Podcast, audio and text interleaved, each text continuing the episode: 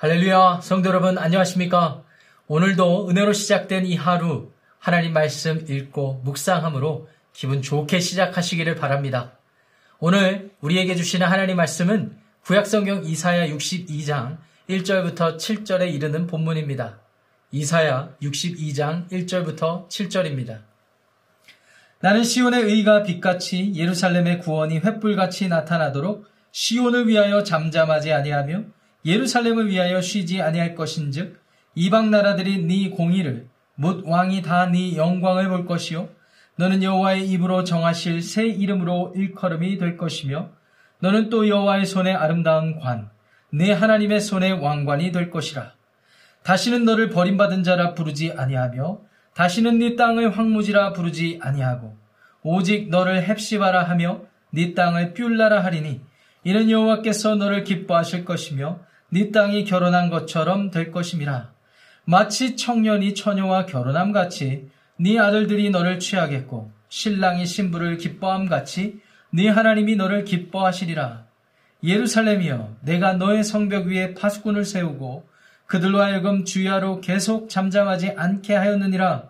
너희 여호와로 기억하시게 하는 자들아 너희는 쉬지 말며 또 여호와께서 예루살렘을 세워 세상에서 찬송을 받게 하시기까지 그로 쉬지 못하시게 하라. 아멘. 하나님의 말씀입니다. 사랑하는 성도 여러분, 오늘 여러분들이 처한 환경과 상황과 처지가 어떠하든지 전혀 낙담하지 말고 절대로 절망하고 좌절하지 말고 여러분들을 사랑하시는 하나님을 기대하고 하나님을 믿는 믿음으로 승리하시기를 바랍니다. 왜냐하면 하나님께서 여러분들에게 분명히 약속하셨는데 그 약속은 하나님이 여러분들을 사랑하시고 그리고 여러분들을 사랑하시기 때문에 여러분들이 상상하지 못할 새로운 날, 새로운 길들을 열어주시고 그 길로 선하게 인도하신다고 약속하고 계십니다. 오늘 본문 1절 말씀 보십시오. 하나님의 약속이 이러합니다. 시원의 의가 빛같이 예루살렘의 구원이 횃불같이 나타나게 하시겠다고 말이죠. 멸망을 앞둔 이스라엘, 아니 멸망을 이미 경험한 이스라엘이라 할지라도 낙담하거나 좌절하지 어, 좌절할 필요가 없는 것은 하나님이 그들을 빛과 같이 횃불과 같이 예루살렘의 성 시온 성을 온 세상에 밝게 드러 밝게 밝히 밝혀 드러내시겠다고 약속하고 계십니다. 어떻게 어떻게 이런 일이 가능할까요? 1절 하반절 말씀 보십시오. 하나님이 약속하시는데 잠잠하지도 않고 쉬지도 아니할 것이기 때문입니다. 하나님이 일하신다라는 것입니다. 그렇기 때문에 하나님이 이스라엘로 하여금 하나님의 공의를 나타내실 뿐만 아니라 하나님의 영광을 그 나라 그 민족을 통하여 나타내 보이실 것이며 그들로 하여금 새로운 이름으로 불리게 될 것이라고 그렇게 이 절 말씀이 약속하고 계셔요. 새로운 이름 우리가 주목해 볼 필요가 있습니다. 어떤 이름일까요? 여러 가지 이름들이 소개되고 있는데 4절 말씀 보시기 바랍니다. 4절 말씀 보시니까 헵시바 그리고 뷸라라는 말이에요. 헵시바라는 의미는 내 기쁨이 너희들 안에 있다라는 말이고 뷸라라는 말은 결혼한 여인이라는 문자적인 의미를 가지고 있습니다. 4절 말씀 상반절 보니까 다시는 너를 버림받은 자라 부르지 아니하며 다시는 네 땅을 황무지라 부르지 아니하고 내 기쁨이 너희에게 있다라는 의미의 헵시와 그리고 너는 이제 결혼한 여인이라고 의미하는 뷸라라고 어, 일컬음 받게 된다고 약속하고 계신 것입니다. 이것은 비유적인 의미죠. 5절 말씀을 보면 이것이 비유라는 것이 너무나 분명합니다. 결혼이라는 비유를 통해서 하나님께서 약속하고 계시는 것이 비록 그들의 죄로 인하여 그들의 타락함으로 인하여 심판받고 멸망받았지만 그래서 세상 사람들로 하여금 버림받은 자라고 버림받은 아내라고 아예 처참하고 비참한 상태를 사람들이 조롱하고 조소하고 또 그렇게 모멸감을 주는 그런 이름으로 불, 부를 것이지만 하나님께서 잠잠치 않으시고 계속해서 일을 하실 것인데 그 결과로 나타난 그 열매들, 그 결과들이 사람들로 하여금 놀라움을 안겨줄 정도로. 헵시바 뷸라라는 이름으로 부르게 될 것이라는 약속입니다. 하나님의 구원을 이렇게 비유적으로 말씀하고 계신 것이죠. 그렇습니다. 황무지와 같은 우리들의 삶을 우리들만 알고 하나님을 인정하지 않은 상태에서 비참하고 처절하게 멸망당하게 된 그래서 세상 사람들 그 누구도 분명하게 설명하지 못한 인간의 죽음을 하나님께서 이렇게 영적으로 타락했기 때문이라고 말씀해 주셨지만 그것조차 스스로 극복할 수 없는 비참하고 처참한 우리들을 하나님께서 더 이상 버림받았다, 황무지와 같다 하시지 않고 하나님 스스로도 그렇고 세상 사람들도 그렇고 이제 헵시바다, 뷸라다 하나님의 기쁨이 우리와 함께 있을 것이다. 있다. 그리고 우리가 하나님과 연합되어 있구나라는 그러한 일컬음을 받게 해주신다는 약속이죠. 사랑하는 성도 여러분, 이 하나님의 약속이 어떻게 성취되었을까요? 네, 그렇습니다.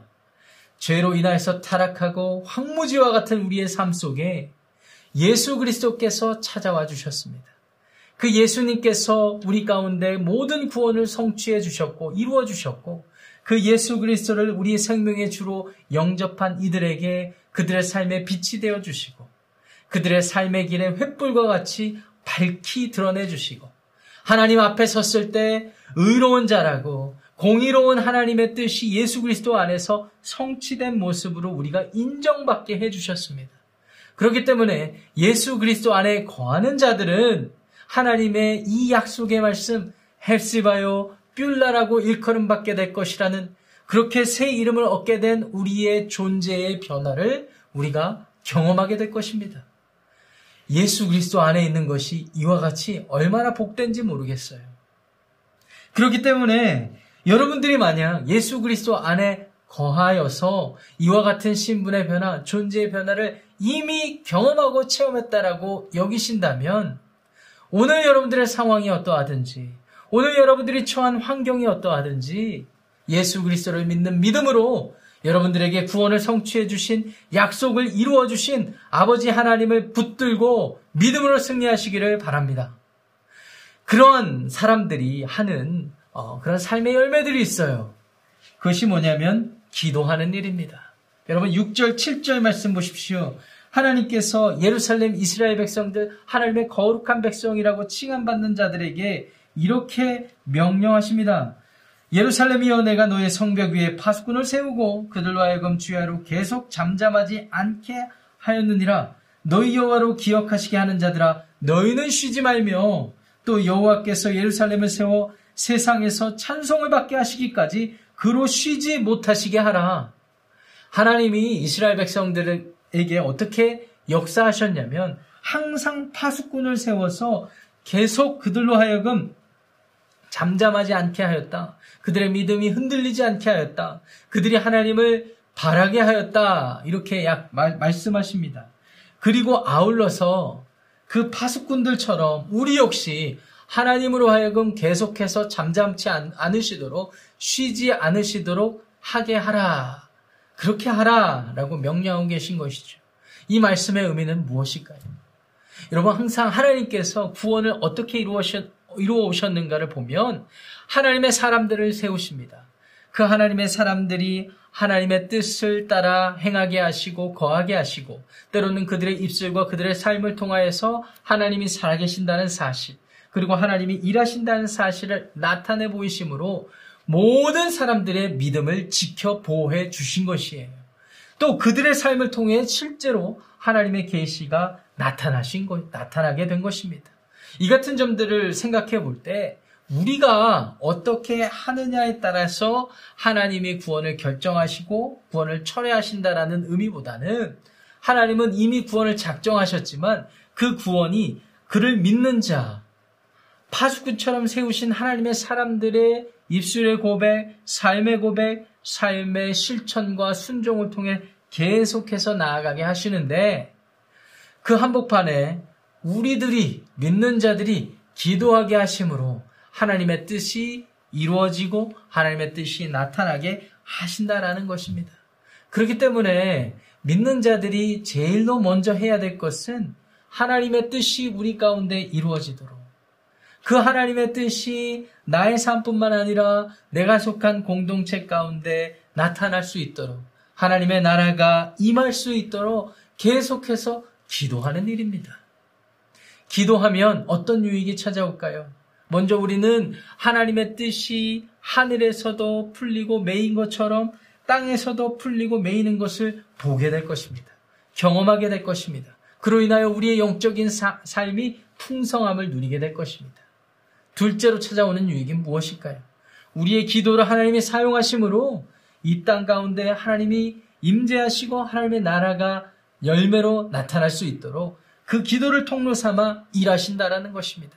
그 결과 믿는 자, 기도하는 자, 기도하지 않는 자 할 것 없이 공히 하나님이 살아계신다라는 사실을 고백하고 인정하게 하신다라는 것입니다. 그렇기 때문에 사랑하는 성도 여러분, 여러분들이 하나님을 고백하는 그 삶의 자리에서 기도를 쉬지 마십시오. 우리가 기도하는 이유는 우리의 소망만 이루기 위한 것이 아니라 하나님의 뜻이 우리의 삶 가운데 이 땅 가운데 하나님의 나라가 임할 수 있게 하기 위함입니다. 하나님은 그런 식으로 잠잠치 않고 쉬지 않으시는 분이라는 것을 나타내시고 그렇게 일하십니다. 8절부터 12절까지 내용 보십시오. 특별히 10절 말씀을 주목해 보길 원합니다. 또 한 가지 도전을 하고 계세요.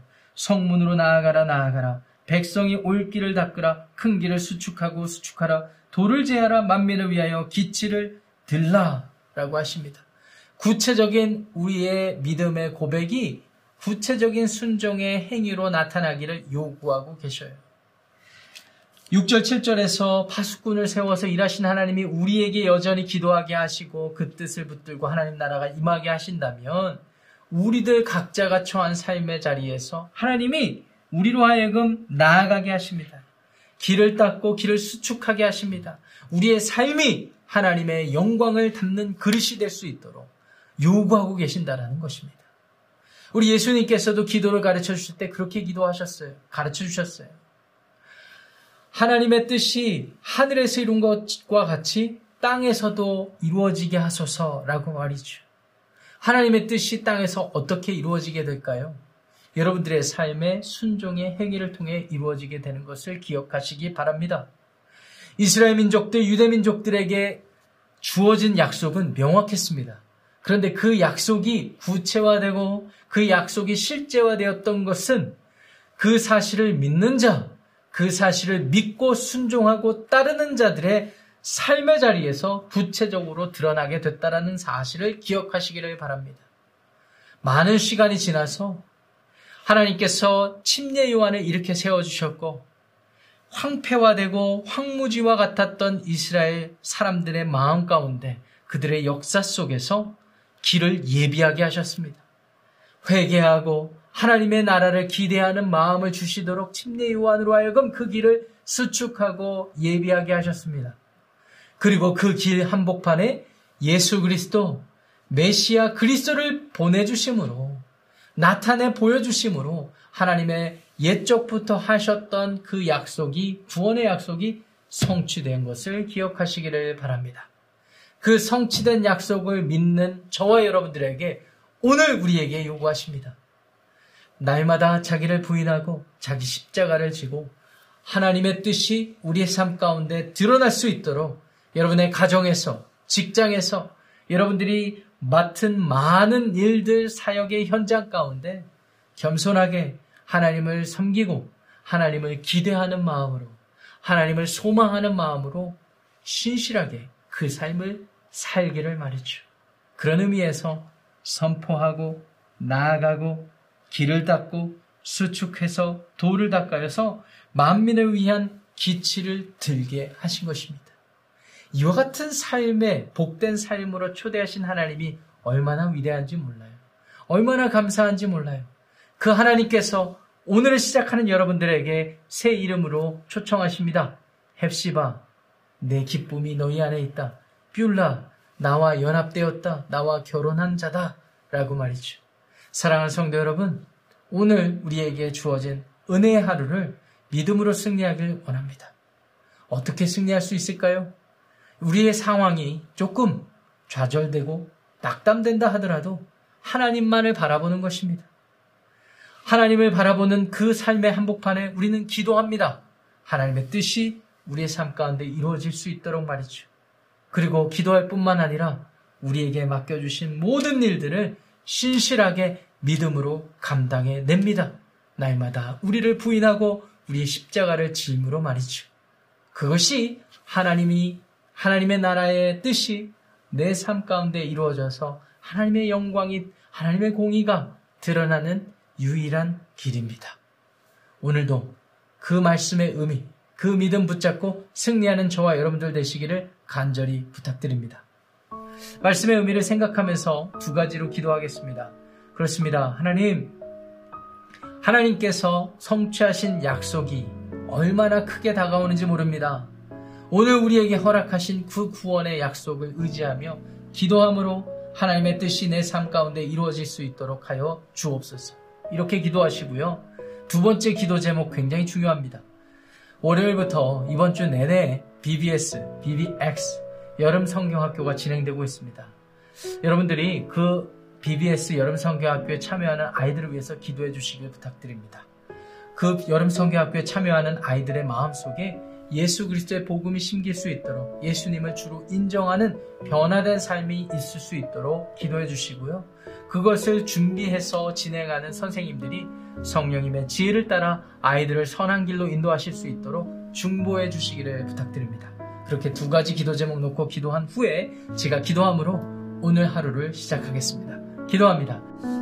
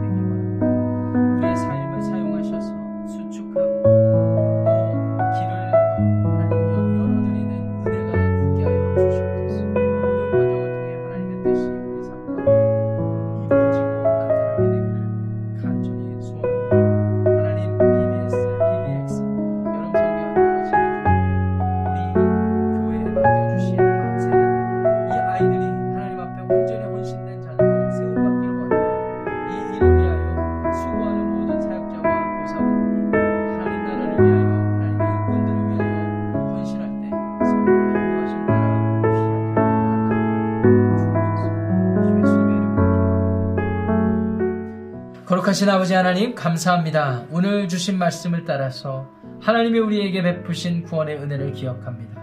아버지 우리의 상황이 낙담된다 하더라도 하나님이 말씀하신 약속을 붙듭니다. 우리에게 새 이름 헵시바 뷸라 내 기쁨이 너희 안에 있다. 너희는 나와 연합된 자라라고 칭해 주시는 하나님을 의지합니다. 예수 그리스도를 통해 성취된 이 믿음이 이 복음이 이 결과가 우리 삶에서 기도의 헌신으로 우리의 삶의 헌신으로 나타나길 원하오니 주여 우리들의 삶을 사용하여 주시옵소서. BBS, BBX 이번 주간 진행되는 여름 성교학교를 통하여 하나님의 말씀과 그리스도의 복음이 깨달아지고 믿어지는 은혜가 있게 하시고 아이들에게 그 복음이 심기게 하시고 특별히 세워주신 사역자와 교사분들을 통하여 그 놀라운 구원의 결과와 열매가 나타나게 하여 주시옵소서. 주님께서 우리를 사랑하시는 대로 오늘 하루 하나님의 인도하심을 간절히 어, 바랍니다. 우리 가운데 함께하여 주옵소서. 이 모든 말씀 우리 구주 예수님의 이름으로 축복하며 기도합니다. 아멘.